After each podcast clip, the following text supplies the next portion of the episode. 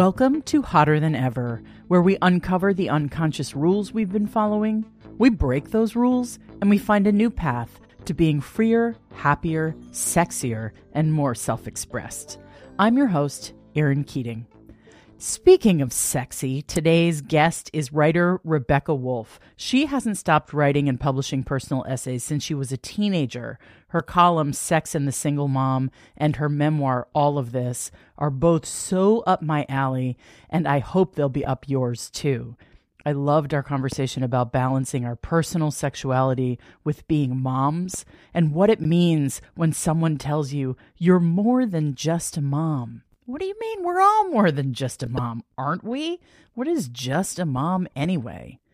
We talked about how we're raising our kids to be open minded and shame free, or at least trying to, and the worries and challenges we have with dating and relationships with men who are not the fathers of our children.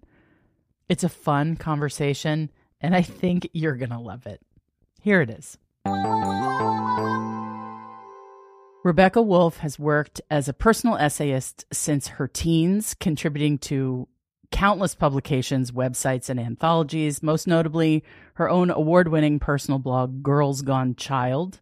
Rebecca, you're really good at titles, which attracted millions of visitors worldwide. Her essays have appeared in places like Entertainment Weekly, Huffington Post, Parenting.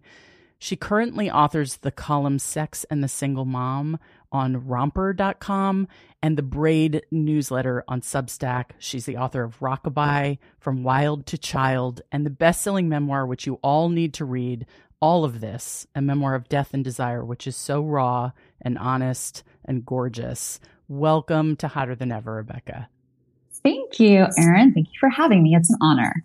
I am so happy to have you here. I love that you are a mom and you're writing about sex. Um, you have four kids, which is unfathomable to me. I have two. We both have twins. Why does it feel scandalous to be a mom writing about sex in the year 2023? Why are we all still so convinced that those are separate things? I think there's such a fear of scandalizing our children in any way. I think, mm. I don't think people look at children as people. Mm. I think that there's this real sort of need, especially as mothers, to protect them from anything that could be potentially dangerous, hazardous, challenging, grotesque, sexy.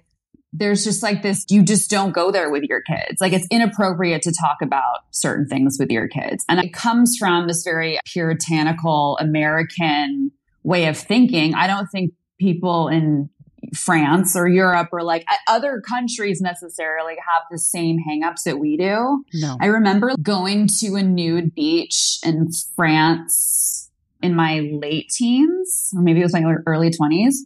And everyone was walking around half naked and thinking like, there's not a single kid here who cares. No one is paying attention to this. No one's sexualizing their mothers.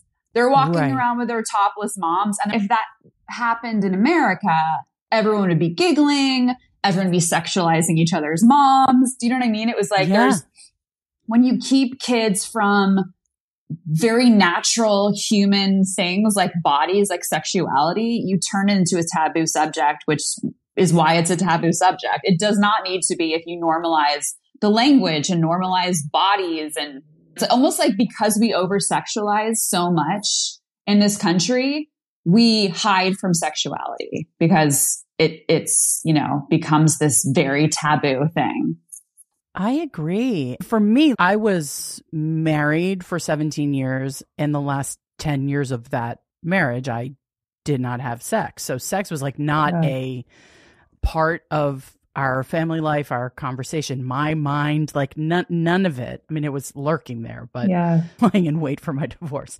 Um, and now that I'm a mom who dates, who, you know, has an active sex life, I'm different. I show up differently. Part of that is because of sex, because mm-hmm. I've reawakened that piece of myself. And then part of that is like my kids are 12 now. They are now mm. dealing with their bodies changing, their own sort of burgeoning beginning attractions and flirtations and all of those mm. things. But I certainly don't verbally share anything, but my son came into the my room the other day and he flopped down on my bed and I had a vibrator in my bed and he goes, "Oh, oh this is there." And I was like, "Fuck." Oh my god. And then we just yep. I, I put it away and we didn't talk about it. But like that's my life. Like yeah. I I'm also like okay, so fucking what? So fucking what that he knows I, I think like in that situation because I've had that happen too. It, it's happened several times where I've forgotten and I put things like behind pillows or yeah. whatever, and then I was like watching as they were being like discovered, and I was like, oh, um.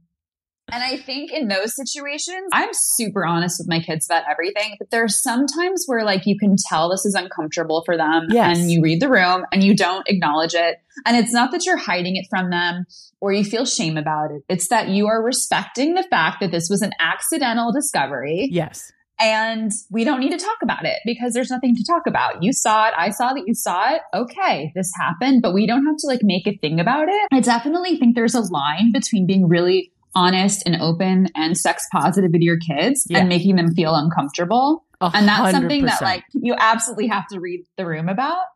But yeah. I let them lead on those conversations too. I let them lead. Like they now know I'm dating someone. They've seen pictures of him. My daughter's waved at him when he picked me up one time, but I'm not volunteering a huge amount of information about that relationship because if they want to know, they're going to ask right? Yeah. And if yeah. they ask, I'm going to tell them the truth.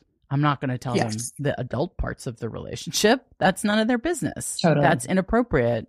When we initially talked, you talked about the difference between privacy and secrecy. And I'd love yeah. to dig into that a little bit. Yeah. So it's so interesting because as you were talking about this, I started thinking about how my kids are going to reflect on their childhood and Fuck. what they're going to think. I, I keep it very on the periphery. I have a lot of sex whether I'm in a relationship or not. Yeah. It's just a part of my weekly like it's it's so you it's take like your medicine. I, you take your medicine. Yeah. Yeah. yes. So I hear you. But it's really important for me to come home before bedtime. So I will come home just with like makeup all over my face, hair all disheveled, and be like, hey guys. And I know they know, all of them know. Because and I've been doing this for years, right? Like, it's not like I'm sleeping over at anyone's house and then waking up and coming over like normal looking mom. Like, I'm coming home completely fucked up, like askew, like clothes are missing. I'm wearing something that I didn't even leave in. It's like the equivalent of a walk of shame, which obviously like walk of pride but it's the single mom version coming home to her kids who are all just like sitting around watching TV in the living room and being like, what's up, guys? And they don't say anything about it. Like they kind of give me this like, did you have fun, mom? I'm like, yeah, you know. And then we don't talk about it.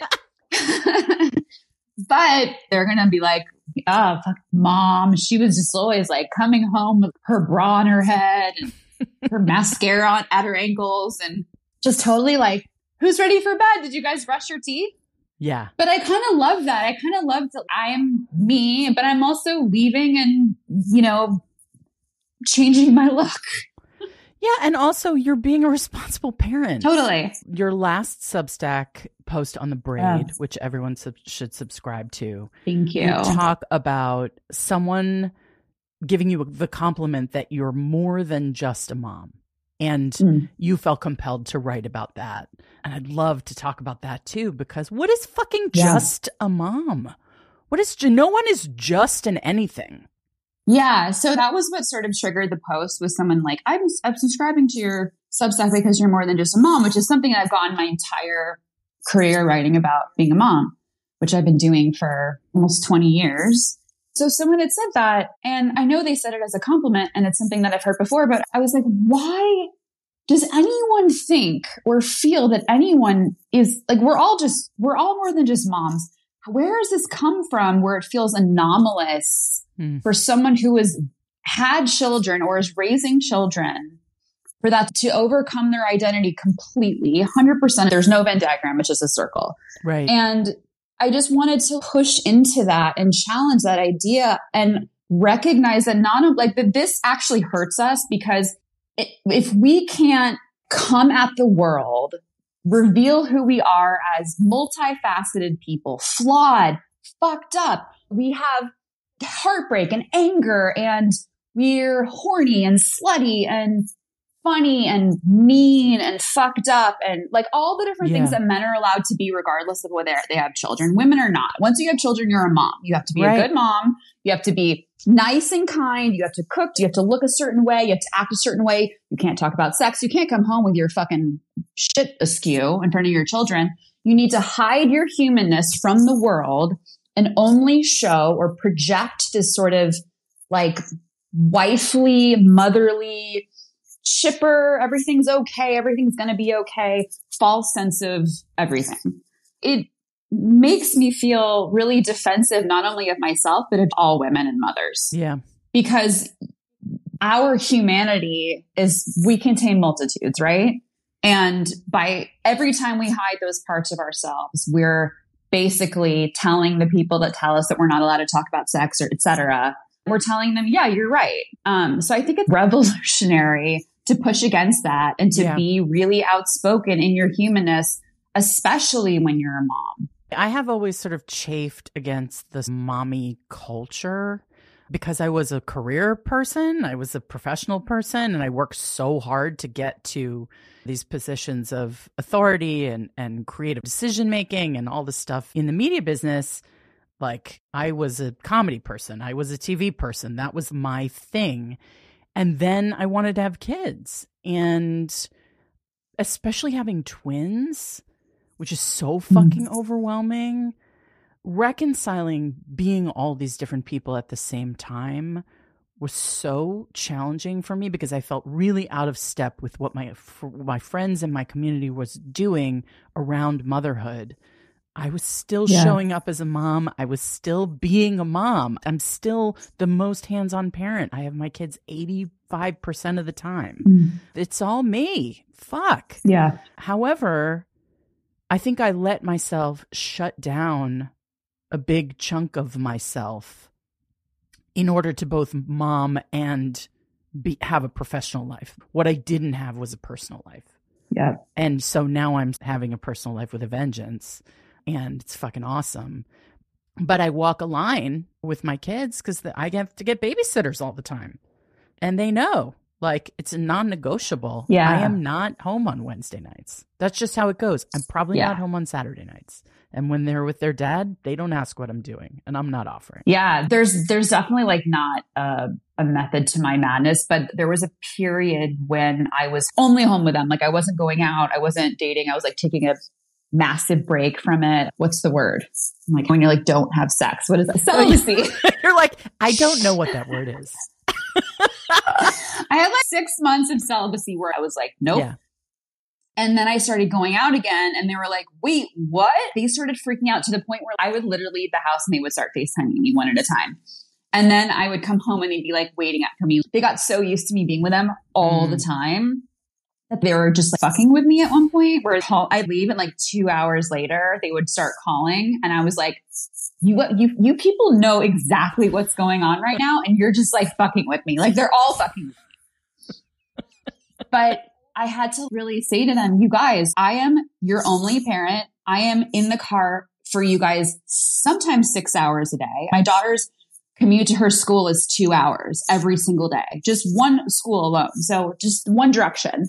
I am so with them. And I was like, if I don't have an escape pod, if I don't have a place to go, I will lose my shit, you guys. I had to have like a real conversation to your yeah. point that it's really important for me to have time away from you and not just away from you working, which is what happens right when they're at school. Right. This is work time, but like my own time. Yeah. I yeah. think that's what women give up though when they have kids. And it's almost mm like an unspoken contract where it's like, hey, anytime that you had to do the you stuff, like you can shove that in the cracks and corners of your life.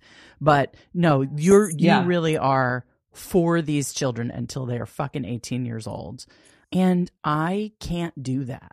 And I didn't have a mom who did that either. My, but my mom had every weekend to herself because I was at my dad's. So you know, I mean, it was definitely a sign that I needed to get divorced when I was jealous of all my girlfriends who were divorced who had free time.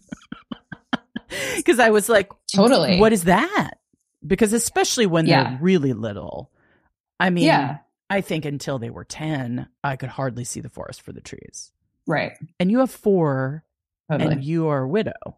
Yeah. So I don't have free weekends. I've never had free week. In fact, it's like the opposite of having free weekends because you recognize that you're their only parent.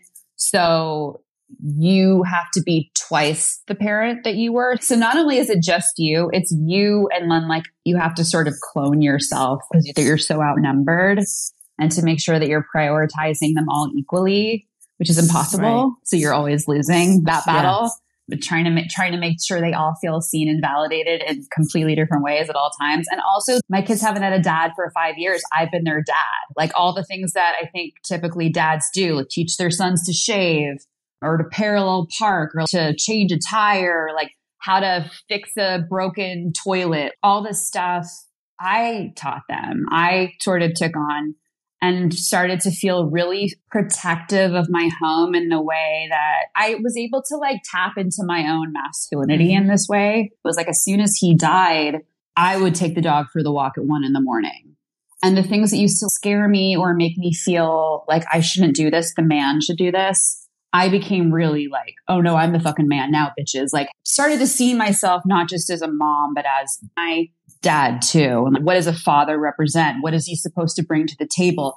How do, how do, you know, when people say they have daddy issues, what does that look like? What does that mean? What does it mean to have healthy men in your life? How can I emulate that with my own body? Is it possible? So I'm mom and I'm also dad or, you know, trying to be. And it's also, you know, it's it's really hard to date. Well, that's what I'm wondering as you're talking, Rebecca. Like, you can't ever spend the night somewhere else. You're trying to be mom and dad. You have four kids who you have to be the chauffeur, chef, all the things for. You have to be the fun parent and the strict parent, right? You're not bouncing ideas. I mean, for better and for worse. Like, I don't have to call up another up a co-parent and be like, "What do you think about this?" I get to make all the Right. decisions myself, which is I I, I love that Yes. actually. But to your point, it's also like I can't. I, I'm. I have. It's a lot. It's a lot. It's a lot. And so I get that you're running out trying to fuck in the middle of the day. I'm literally, I literally have like an hour window. I'm like, okay, we have an hour. Let's go. So what's I get it from a sex perspective and maybe we're similar in that like I have been able since my marriage to have sexual relationships that are not about being boyfriend girlfriend, just about being sex partners. I'm now in a boyfriend girlfriend thing and I'm liking that too, Yeah. but that doesn't seem to be is that on the table for you? What's on the table for you in your own Um, mind, in your own definition of how your life's supposed to go, or what's possible for you at this moment? So this is like really complicated and I'm in therapy for this. Uh-huh. For me, like casual sex is really easy and I don't I've never connected sex Mhm. and love before, which is for better and for worse, which comes from trauma and comes from feeling very impact. Like there's a lot going on there. In my head, I've sort of in the same way before Hal got sick when our marriage was really bad. In my head, I was like, well, when my kids move out, I'll leave you. I've had sort of a similar thought about dating. Like when my kids move out, I can be in a serious relationship again. I don't know if I have it in me emotionally, time wise, to do that before they all move out. But a lot of it comes from my fear of bringing men into my home because I had a very tumultuous marriage with a man who was very difficult to live with, with had terrible temper. And I get so triggered by like the smallest Mhm. fight in a relationship that I freak out. So, for example, I've been basically dating somebody on and on for two years. Like we've we've broken up, gone back together, broken You up, said back just together. Freudian, Freudian wise, you said on and on, not on and off. I did. That's, that's really funny. It's the same thing. Because even though it's over, it's clearly not over. And that's sort of been our thing. And he came over. He had dinner at my house. He met my kids once. We had been seriously dating after casually dating and breaking up for six, seven months, maybe eight months.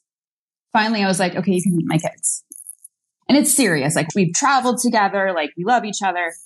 He comes over. We have this great dinner. I freaked the fuck out and we basically broke up the next day. And a lot of that had to do with me. A lot of it had to do with him. It was like we both Yeah. lost it, but I definitely contributed to that. It was very uncomfortable for me clearly. And I wasn't ready to do that. And I freaked out. So I think for me, the idea of being in a relationship with somebody is is one thing. I'm really open to like being in a relationship, a monogamous relationship even. Like we were monogamous. I've had non-monogamous mm-hmm. relationships. I've had all kinds of um but I don't know if I'm ready to bring somebody into my home still. It's been 5 years and I'm still raw as fuck. I'm not traumatized by Hal's death so much as I'm traumatized by the years I spent with him. yes, and that's what your memoir is about. Um, for for listeners, that's what all of this is about. Is about being in a relationship with your children's dad and wanting to get out of that relationship, knowing that you wanted to divorce him, and then he got sick and died.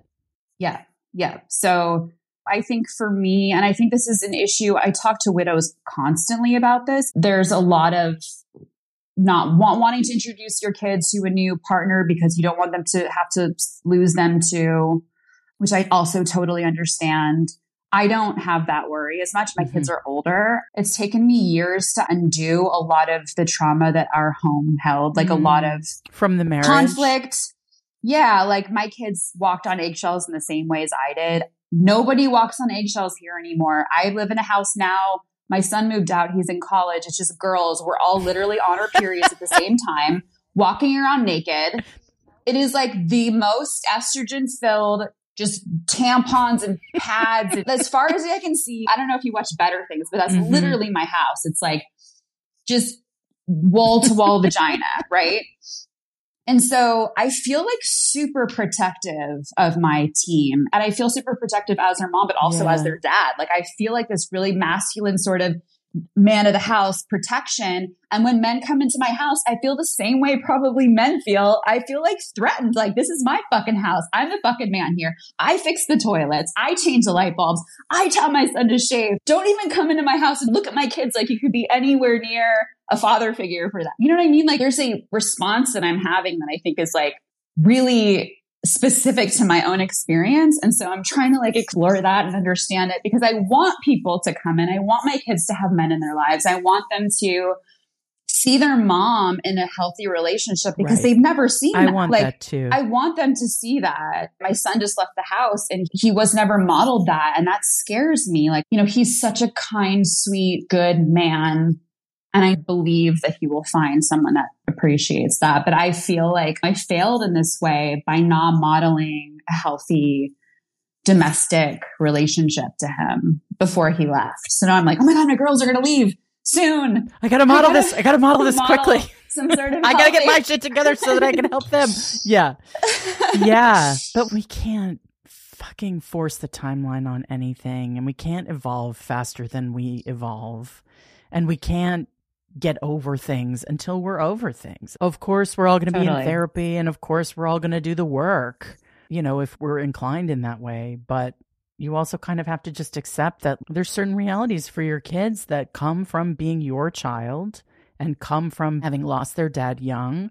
And do you live in the same house that you lived in with your husband? Yes, we moved here about a year before he died. So We've been here for seven years now, and I would ideally like to leave, but we have a great house and I have a very good rent price yeah. for where we live and what we have and i haven't been able to find anything comparable which is why i have to drive so far to my kids school and i we live in a really great neighborhood. But yeah i still get his mail. Don't they know by now? His stuff's still here. I never got rid of it. In fact i got a, a, a letter in the mail or like a there was a, a I think it was like a money market account that I didn't even know he opened. Literally like last week, I was like, I didn't even know about this account. There's like shit that still comes up five years later that I'm like, wow. huh?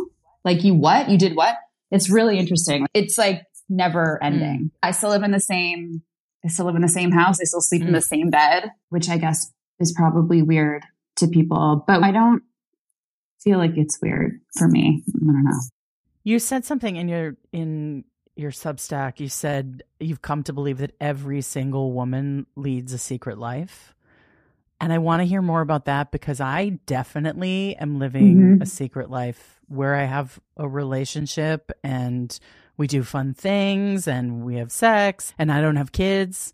because he doesn't see them or I talk about them constantly because yeah. that's my life, but he doesn't yeah. know them yet. Is yet right? I don't know. I don't mm. know anything. I'm just trying yeah. to do this thing where I'm getting love and affection and being emotionally vulnerable in a relationship that's completely outside of my home life with my kids. So I feel like I am living a secret life, even though now my kids are aware that there is someone in my life. Yeah. And I feel a bunch of ways about it. I feel like, yay for me, you know, and I feel extremely totally. happy. And then I also feel like, is it my destiny to be just infinitely compartmentalized? Like, is that just how life goes for me? Or will everything integrate and knit together somehow? Or maybe I don't want that. I just don't have the answers to anything. Yeah. But I don't think you're supposed to or have to. And I think there's this, it's really interesting because, you know, I write this, this dating column, sex and dating column specifically yeah. for single moms. And the question that I get the most, and the thing that like is always so surprising to me is why people are in such a hurry to blend their families. Like, first of all, to me, that's a nightmare. I like, agree with my you. worst nightmare it's a fucking Brady Bunch is a blended family my worst nightmare, and maybe that's because I have so yeah. many kids, and I also know that I would just take on the responsibility of more kids if I was blended mm. family with a man. Sorry, no offense, men, but it's yeah, fucking true. generally goes. And I'm like, I'm going to yeah. be driving two more kids around. Like, what?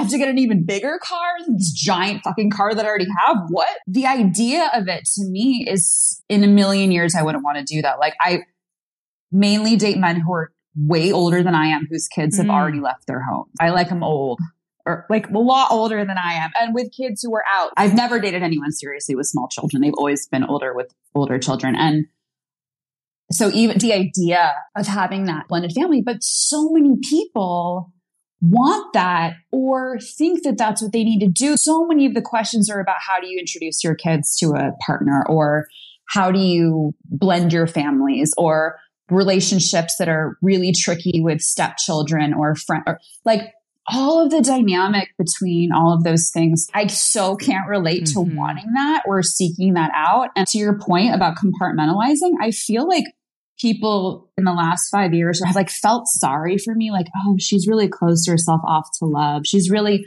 closed herself off to like having a family with someone else or starting over with someone else. And never this like yeah, fuck yeah. There's this sort of societal expectation to like start again and, and do it in exactly the same way you did it the first time. Yeah. I think that's so interesting. There's like four versions of how you do it and you have to pick one and that's actually not true. And that's part of the like 2023 thing of it for me. It's like, have we not evolved yeah. to a place where we can make our own choices, we can do things our own way, we can be in our own integrity and our own like ethics around our relationships with our children and the way that mm. we handle parenting and still be women and still be sexual. I think one thing that I lost being in a conventional relationship and doing this keeping up with the Joneses life was fucking fun. And this sense that like I was a yeah. punk rock teenager, like I miss that girl. I want that yeah. back in my life. That sense of like, fuck it, we can do anything. Break the rules. I don't care. I need yeah. that. That turns out to be super important to me in my 50s. I skipped it for 20 years. 100%. I'm back to that. Yeah. I love that. And like you're creating a new paradigm and modeling that for your children too, that they don't just need to fall into the old shit. That like once you get out of a relationship, you don't just get back into a new one. Once you lose a spouse, you don't just replace with a, with a new one, right? Like you get to live your life you, it, however you want to live it. You get to date, you get to not date, you get to have sex, you get to not have sex, you get to have sex slash not yeah. date. You can do it however you want to. And also that it's so fluid, right? Like right now, this is what I need. I recognize how fast my kids are going to grow up, especially now that my son's in college. I'm like, oh my God, my girls are going to leave too super soon. So for me, it's like I can say this is not what I want right now, but not close myself off well, to that happening later or at so some point. Change in your life, and you know yeah. that change is life. You cannot write this. You cannot plan yeah. this. We act like we can plan everything. We act like totally mm, there's some sort of foregone conclusion about how we're supposed to live or going to live or what's going to happen to us But your story really is such a great example of like, yeah, you don't know. You really don't know. So you better try to yeah. be authentic in the moment as much as you can. I love that you say there's no pearl clutching allowed in your house.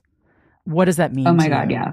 My biggest fucking beat is shame. I think that shame is the root of all evil. Shame is the root of all everything that's wrong with the world, with everything. And I think that so many people, their shame keeps them from living authentic lives, right? If you're able to get to a point where you don't feel shame about your body, about the, the people that you love, about the way you present yourself to the world, if you live a shame free existence, you're free.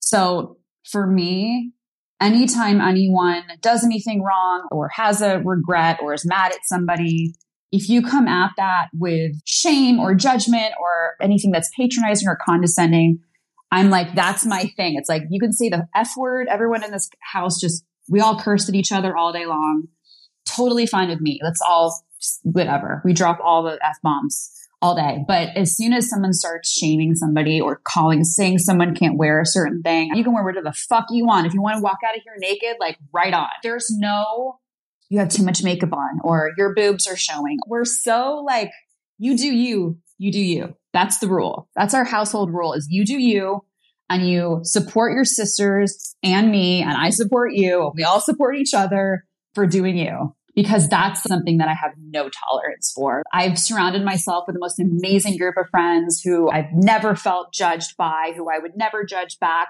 who could literally tell me that they're having an affair with every single person on their street. And I would be like, I love you. And how can I support you? I feel really strongly that like, that's my job. That's what I want to leave the world with and my children with and my friends with and my community with is I want to create spaces in my physical life and online space where people feel like they can talk and be honest and true to their feelings and express themselves and not feel anything but supported for it. It's super important to me. I love it. I love it.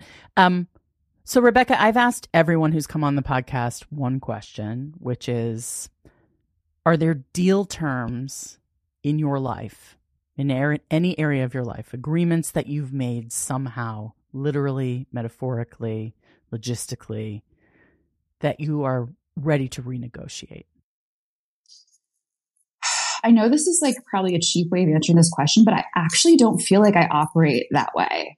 I feel very connected to the part of me that is sort of lawless, not only with other people but myself mm. for better for worse. I think that probably my biggest criticism as a parent is that i am so lawless and maybe as a person and maybe as someone in a relationship too i'm really sort of open and like down to clown with whatever all the time. If i do have a rule it's very easy for you to talk me out of it. Like i'm the biggest sucker ever. Like you should come home at this time. Well, this is why I shouldn't. Oh, all right. That's, that's fair. Yeah. Okay, cool. Come home at two in the morning. I don't believe in rules, honestly.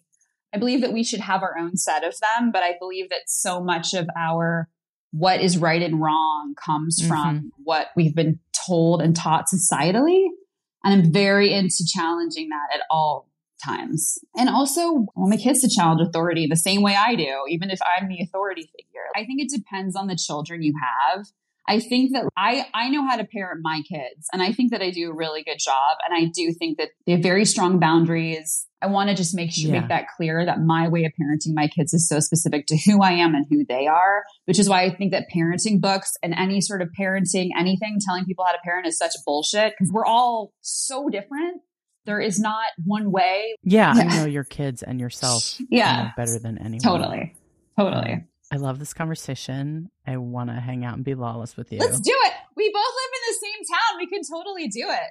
Let's do it. We'll do the next one. We'll do this next podcast doing something, something like casually illegal, breaky, but not like super illegal. Only like sort of illegal. Like oh no, jay jaywalking. we, we like, will figure out something lawless anymore. to do. Rebecca Woolf, thank you so much for coming on Hotter Than Ever. Everybody, okay. subscribe to the braid. For having me. Um, and stay in touch with Rebecca and her thoughts online. Thank you. That was great. Thank you for listening to Hotter Than Ever. If you enjoyed this honest, direct, and hilarious conversation, I would so appreciate it if you would drop us a little bit of feedback, either in the form of a DM on Instagram or in a more public facing way as a review on Apple Podcasts.